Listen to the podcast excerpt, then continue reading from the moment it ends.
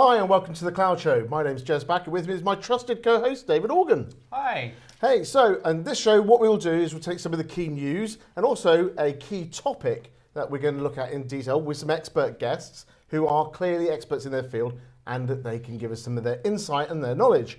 So before we do that, I'm really keen to get you guys in the conversation. So do get us on Twitter. Our hashtag is the Cloud Show, and you can find us with on Compare the Cloud uh, or Disruptive Live.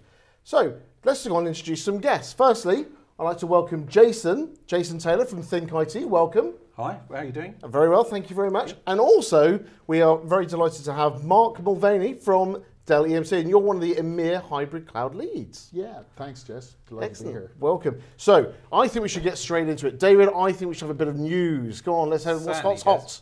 Right, so hot news today. We've got Cisco Global Cloud Index finds that cloud data center traffic will reach 19.5 zettabytes per year by 2021. So, what's a zettabyte? Come on. A zettabyte is an enormous number. I think it's a number, followed by 21 zeros or 22 zeros, 20 Wow. zeros. It, it is just Big. It's big. It's long, long. Yeah. Yeah. Take a Big, while to write big. that down. Very large number. So this is Cisco's seventh annual Cisco Global Cloud Index 2016 to 2021, and it finds that data center traffic will reach 95% by 2021. That's up a whopping 88% from 2016. That's quite impressive. That is Yeah. quite a lot. And if there are more stats, I'm More going to stats. throw even more stats. You at know I This love a is- good stats. Oh, Cisco loves their stats too. So, uh, the, re- another key finding of the report states that by 2021, there will be approximately 628 hyperscale data centers worldwide. That's up from 338 in 2016. Additionally, these new hyperscale facilities will support 53% of all data center servers, 69% of all data center processing power, up from and 55% uh, of all data center traffic. So basically, I, I even tripped up over all those so, stats. so, so basically, what they're saying is everything's going to double. Everything is doubling uh, by 2021, pretty much. What do you think, Guy? I mean, is that is that an aspirational number, or do you think that's kind of uh, actually it's a bit of a reality that, that now with people adopting much more on-demand services, that actually network traffic is going to be, I think frankly, it's the only way mind-boggling. it's going to go. I mean, you, you're looking Absolutely. at video. It's constantly streaming. What with all of the big providers, Netflix, YouTube's growing massively every single day. They're creating their own TV studios and their own TV shows.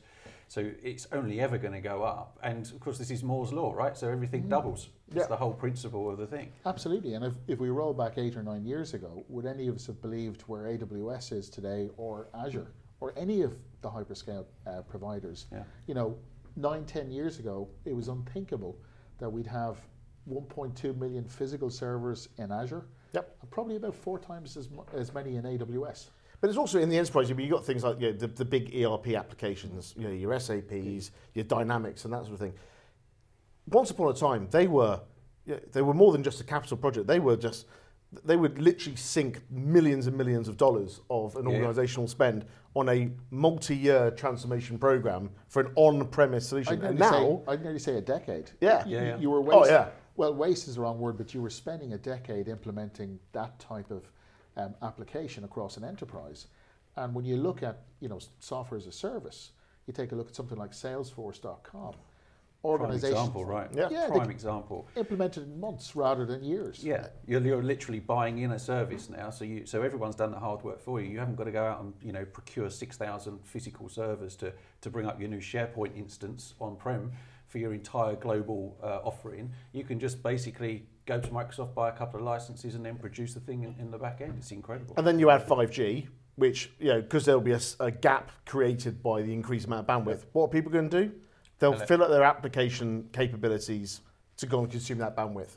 So I, I mean, I'm, it's easy to be really quite cynical about these reports, but actually, this is one of the ones where, with all the things that are going on, I think actually I could believe Yeah. that, that these would be Yeah. realistic projections rather than aspirational ones. But if you also look at the rise of IoT, I mean, Right. very quickly, pretty much any connected device will be generating its own data as well as consuming Yeah, it. absolutely. I mean, you're, you're basically using. Eh, you know, Ten years ago, you were lucky to get you know 128k, 256k broadband to your house.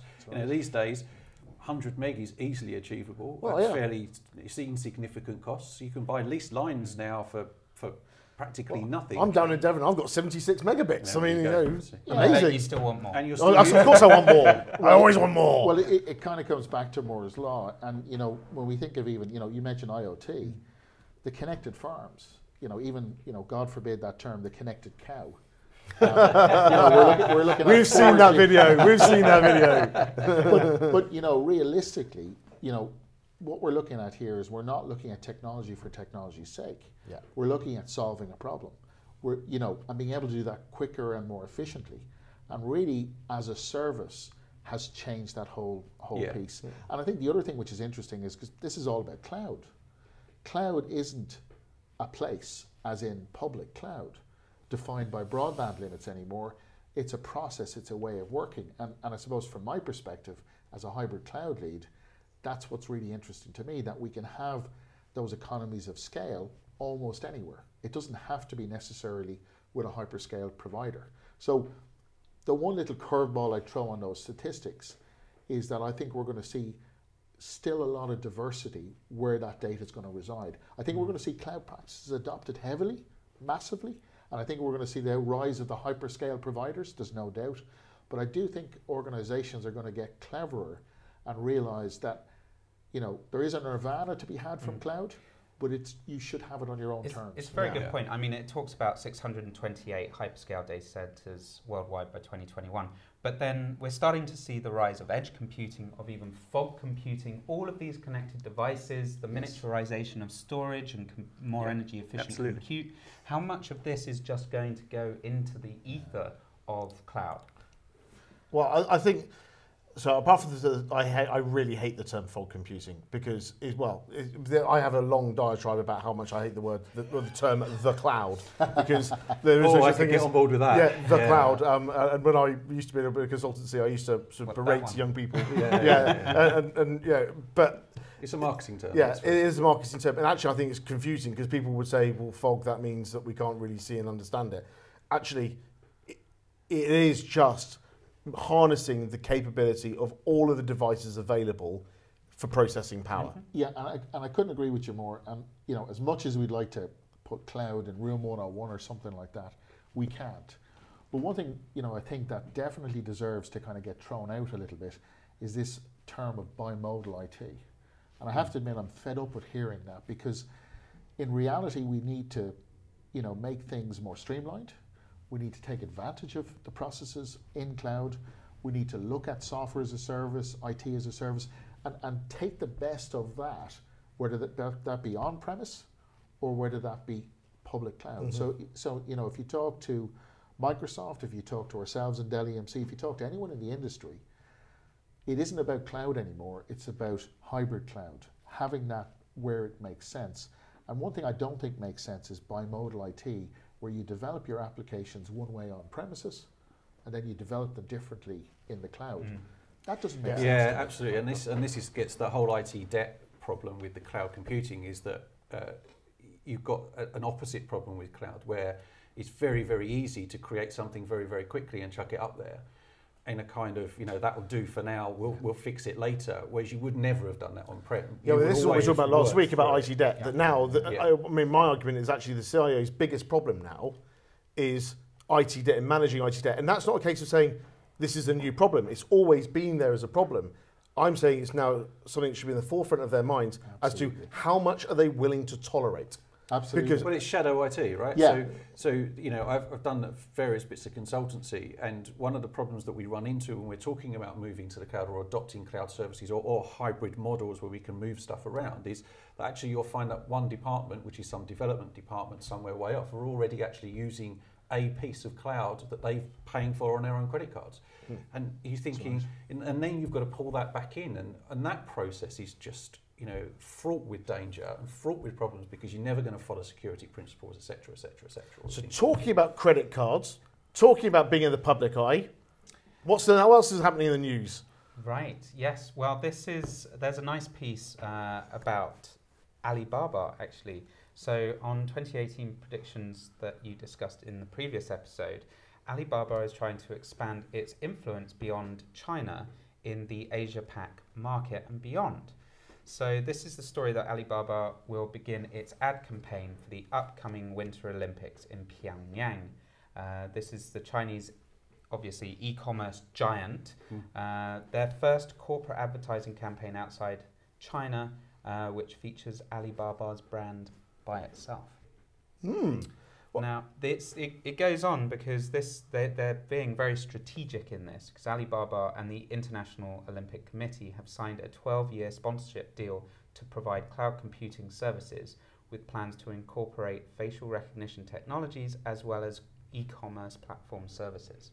So this is going back to your IoT point. Yes. This is also talking about the reality of people, the way how they're using it on mobile for e-commerce and e-commerce platform.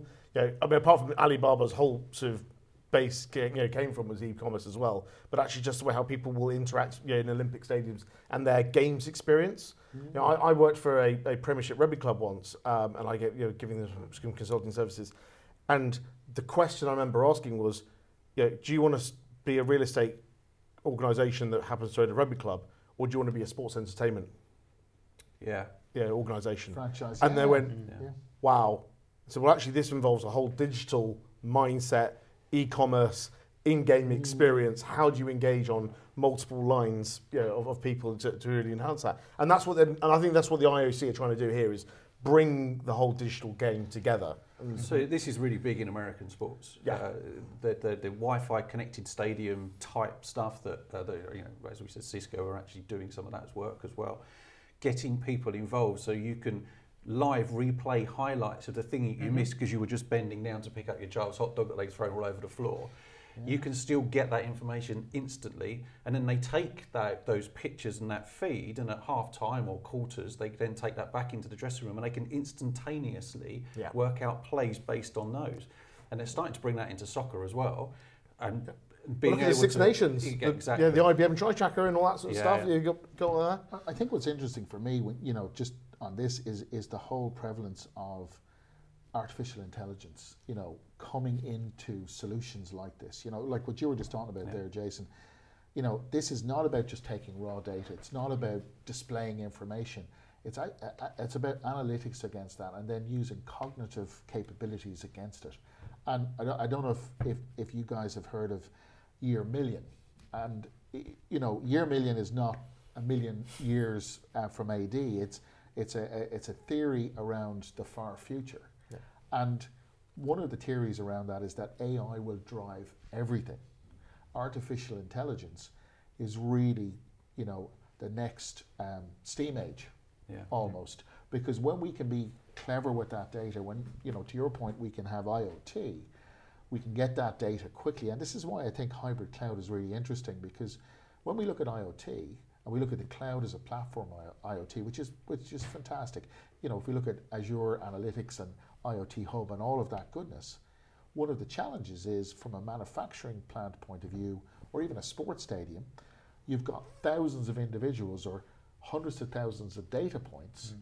Can you send that up to the cloud and back down? It doesn't matter how good your broadband is or how good your wired connection is.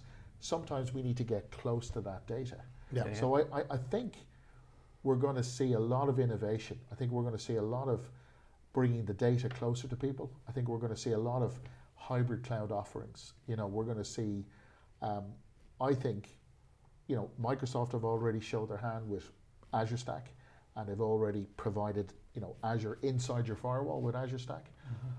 I kind of, you know, in my opinion, predict we'll see a lot more of that coming. So this is how that's exactly right. This is how we used to build infrastructure, global infrastructure. We always used to architect it where the data points were closest to the people that were using them. Exactly. We've always done it that way because that was the most sensible ways before we had. And then, uh, then we, there was kind of there was a bit of a movement away from that because everyone started going cloud based. But it doesn't matter. We're going to stick our email 365 or Gmail or somewhere like that, and, of and it doesn't matter. yeah. And, but actually, you're right 'cause- because we're producing so much more data now. The ability to manipulate that data needs to be done a lot closer to the point where we're delivering or the information we're delivering of it, and then then kind of the output of that is then what's sent to the cloud and then can be propagated out to other people. Well, it's Yeah. interesting. You, you mentioned the rise of artificial intelligence, which goes hand in hand with big data. But we've always had an issue with data. Data doesn't tell you very much. It's the Exactly. analytics of Yeah, that data, which is where data. Data most of the machine information. learning Yeah, algorithms underneath artificial intelligence comes in. So if that raw data is gathered and pre-processed, and then as you say, the training sets, how you improve the AI in the remote Yeah. locations, that can be done at a hub point in the cloud where you can perfect those algorithms, push it back down so that the And a- you can, data you can, you is know, pre-qualified Yeah. and the information that an individual needs, it's that single voice, it's not the 20,000. It's just what they need to But, know. but you're absolutely right. But do, do we kind of feel that it's almost we're going in cycles? Because this is like going back to the The mainframe mainframe. Is Right. it- That's yeah, the basic it's back, idea. back Of to the future, isn't it? it's Yeah. batch All been there in the 80s. It's Yeah. batch processing all over again. yeah, Well, of course. Well, we'll talk, talk about going cycles. You know, let's let's let's move on to the next one because I want to make sure we get some time for the main subject as well. So go on. I'm sorry. enjoying doing Yeah, the I know. I'm enjoying it. piece. It's fun. I'm going to steal your thunder. Right, so uh, moving on from Alibaba, but staying with the big players, uh, Microsoft have recently released their quarterly earnings and their cloud business appears to be booming. So, this is uh, reports that Azure cloud services were up by a whopping 98% in the last quarter compared to an impressive, well, I mean, just 98%. Yeah, Even AWS is In a quarter. reporting yeah, in a massive quarter. numbers with 42% growth in the same period. Yeah, I mean, so I mean, th- th- that's kind of pause. AWS hits 42% of an already mind-bogglingly mm. huge volume Massive. in one quarter. Massive. Yeah. Microsoft Azure, which is Well, not its estate is not exactly shabby itself, Indeed. has Indeed, yeah. doubled it. I mean, the rate of adoption is, mm. is just amazing. You know, I mean, that, that, that must have created like 120,000 new users per day for, It- it's, for it's Azure. enormous. Um, and it doesn't stop there. So Microsoft also reporting on their software as a service arms such as Office 365 or Dynamics 365. Office 365 was up 41%. Dynamics, their ERP and CRM solution, was uh, up 67%. They're This making it amazing. very easy. It's uh, it's catnip. They're making it very easy for you to move. That's Yeah. interesting. Yeah, Yeah. It, it, it, it's an interesting way of doing it because I, I can remember. Um, that's probably probably at this stage must must have been about eight years ago, working on uh, uh, working for Microsoft on the precursor to Office 365. You know, software as a BPOS. service, um, BPOS, and and um, of course Business Productivity Online Suite. Obviously, that was a great marketing term. Not. It had a very, it, it had a very interesting um, internal name, which I'm not going to say, which was big piece of. Of course, the S was for software. Yeah. Um, but it got better and it got extremely good with Office 365. And, and it's very interesting because when we look at adoption and, and, you know, from your first news story about that massive number with the 21 zeros, it's not that incredulous when you look at where Office 365 came from. You know, if we go back even eight, nine, ten years ago, if you were to say to most IT vendors, don't have an Exchange server or an email server, put it all in the cloud and away you go. I know what they said then. They basically told me to go away. That's nonsense. Mm-hmm. Yeah. Now it's the other way around. You would not run an Exchange server Not unless you had to. Yeah, not unless you had to. Yeah, it's, it's just it's just an not. Or a overhead you don't want to do. server, Or or, a a Lync server. server, or whatever it No. is. No, goodness me, no. Do you know? much So I think aggravation. you know, as you said, catnip. I think was a really good term.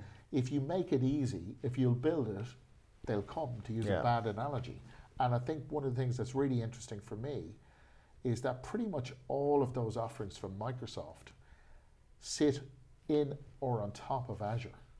And what Microsoft, I think, are very good at, um, from my perspective, is not necessarily being the first at something, but coming in there, seeing what the market's like, and then improving on who might have been the leader, and then really building on that and creating a platform.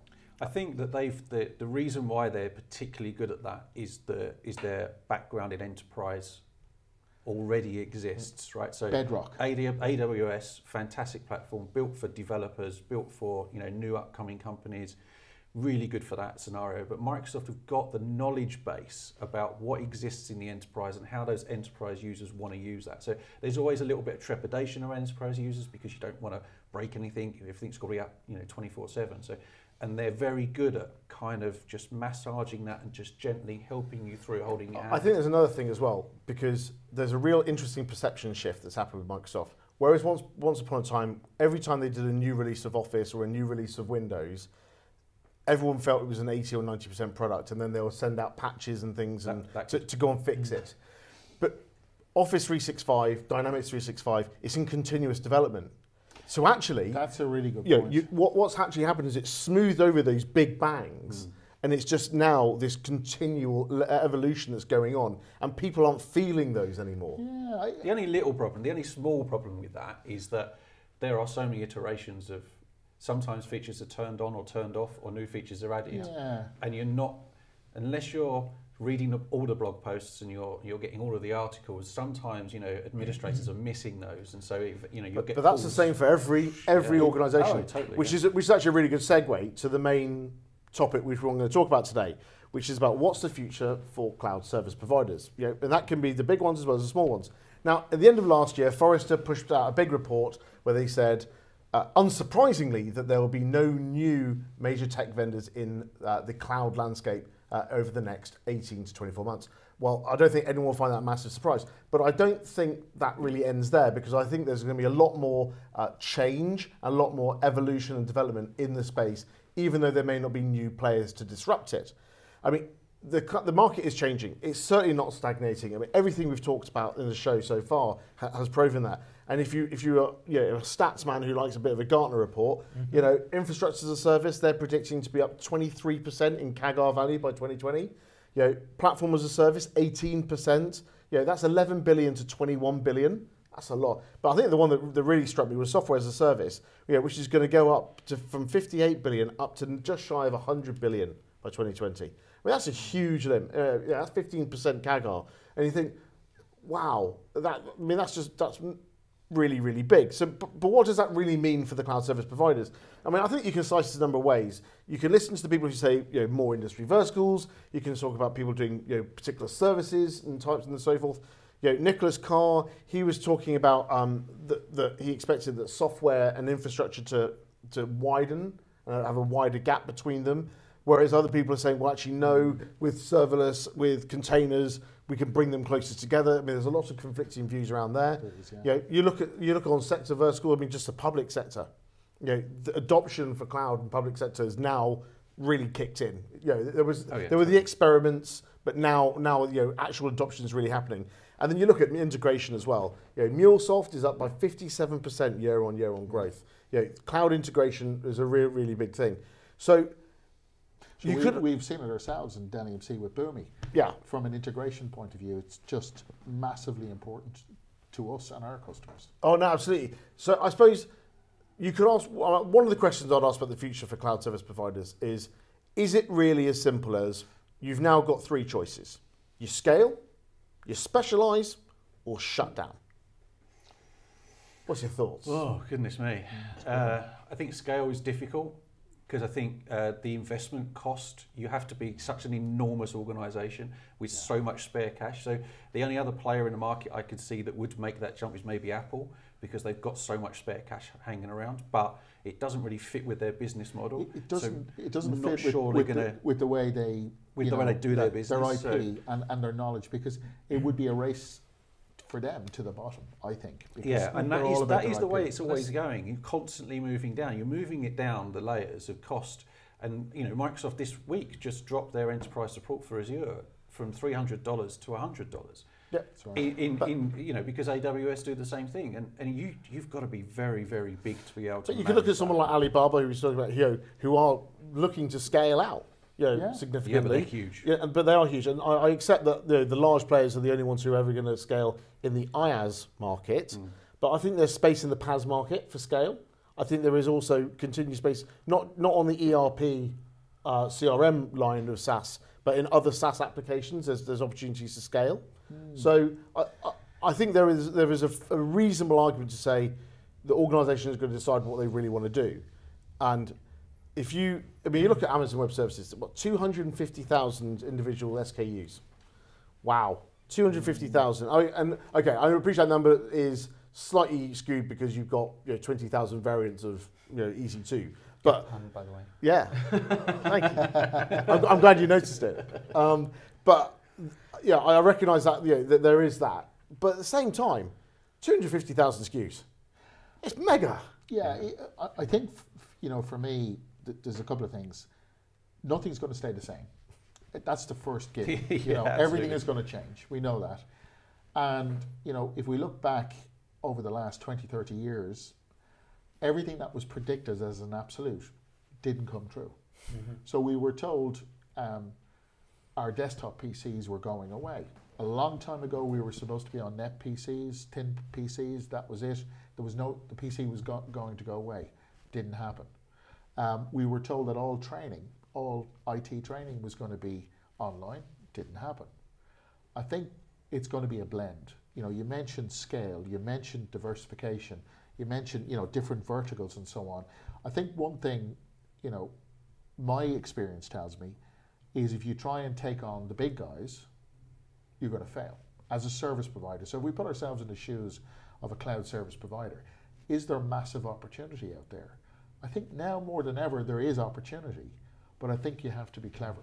I think, I think Well, when you look at gonna end up- VirtuStream, VirtuStream Yeah. have been quite clever because actually, yeah, look at some of the things that they push really hard about doing um, you know, SAP hosting on VirtuStream. So essentially, private cloud or enterprise class. You know, it's not quite private cloud because I know it's, it's kind of their version of, pri- of public cloud, but it's near enough. Well, it, well, it's, it's individual very specialized. and it's, highly it's specialized. very, yeah. it's highly specialized, and I think, and you- you're hitting a really good point because the thing for me, even in general terms, is if you do the same as everybody else, you know, late to the to the party, you're not going to win. That, Yeah. That's an obvious I thing. don't think there's a market for you to, to, to buy a warehouse, turn it into a data center, put servers in it, and then sell those service products. I think there is a market to piggyback off of the larger providers to do software as a service and platform as a service. I think absolutely You're- you're, going to get a lot of niche players out in that market. You're absolutely right. And if we look at, you know, Azure Stack, for example, which is kind of my hobby horse, it puts into the hands of those service providers the ability to extend the Azure platform,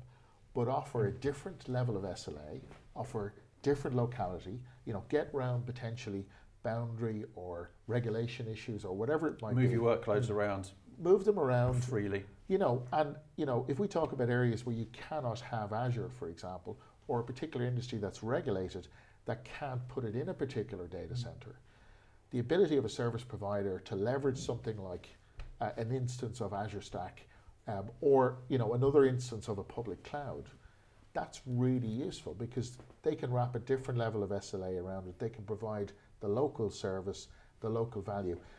And I think, you know, you, you just have to look at, you know, if we take something like cars, you know, whoever the biggest car manufacturer in the, in the world was, GM at one stage or whatever, did that mean that there wasn't room for Ferraris, for Jaguars, for Fords, for everybody else Yeah. that was in the picture? Of course not, but I think you have to diversify. Um, you know, we saw this with um, the whole hosting providers, um, where they were hosting Microsoft Exchange mailboxes, and those providers who stayed the same as Microsoft came along and Amazon came along. And had their lunch. Yeah, And, Yeah. You know, yeah, totally. yeah, and and it's all about diversification. But Yeah. you, you mustn't also forget some of the key trends that are going to drive this expansion. True. Uh, we've already mentioned IoT, artificial intelligence, analytics, big data, but there's also things like blockchain. Uh, Yep. And as this technology gets used in other areas, other to cryptocurrencies, for actually manipulating and storing dispersed data securely, um, that takes huge compute. And I actually see when you're developing these applications as well, the use of uh, containers and microservices, that infrastructure is going to be abstracted yet again. Yeah. Right. So that underneath all of this, you have the hyperscale. Well, I mean, this you is the can't do prediction. it better, faster. Well, we yeah, do- we do this is the understand prediction I made. Um, But yeah, a cloud couple of while service ago. providers will sit on top of them. There'll be a whole new ecosystem that So sits we do exactly the same thing with our with our hosted desktop solution. We sit that on Azure. And the reason why we do that is because we don't want to have to manage the servers, we Yep. don't want to have data center That's space, and have any of that, but we want to provide a product.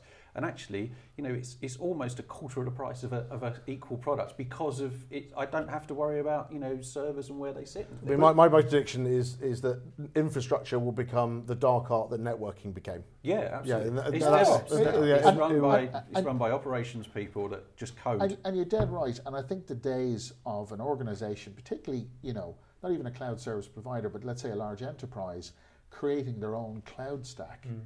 really? Yeah. Should, you know, we Yeah. should be leveraging, you know, in, in our case, Dell EMC, we, we spend billions of dollars creating blueprints, creating environments, creating engineered appliances, you know, Azure Stack or whatever it might be. And customers need to evaluate, and you know, I'm not saying they always need to choose Dell EMC, but I'm just saying, you know, as a cloud service provider, I'm starting to get a lot of choice, as you said, Jason, to leverage services out there and add my value on top, whether it's Azure, whether it's AWS, whatever it is. You know, the, the old analogy was that if I was a newspaper business, I used to have my own van drivers and vans outside. Now I hire a courier company to deliver the Well, newspaper. now you don't even do that; you just do it digitally. Yeah, Yeah, so, Exactly, it even further, yeah. Yeah, absolutely. yeah. This is this is always the this is the initial conversation that, that we've been having with with lots of different organisations. Is you know in, in the 1920s, if you wanted what before that, if you wanted to have your machinery running in your warehouse, you built your own power plant in your warehouse. And that's how you ran all your machinery. And then the national grid came along and you plugged in and took what you want. And this is where compute, this is cloud compute. You plug in, you take what you want, you build your value added services on top of the base layer and you offer them out to your customers. Right, I'm going to have to stop us here because I think we're nearly out of time. I think, though, I, I want to mm. say, guys, thanks very much. I mean, it's been a really good, engaging conversation. Some key takeaways from that, from my perspective, has been whilst there is a lot of strength in the argument for scale, specialised or shut down, it's about choosing where you want to go in terms of being a cloud service provider and who, as a customer, you're going to engage with about the types of services you're looking for and needing. It's also, there's a very clear case about getting with people who can help you understand and navigate this because the choice out there is absolutely vast. Please, I want to hear your views. Do get in touch with us on uh, the hashtag The Cloud Show. Uh, we're on the Twitter handle Compare the Cloud and Disruptive Live.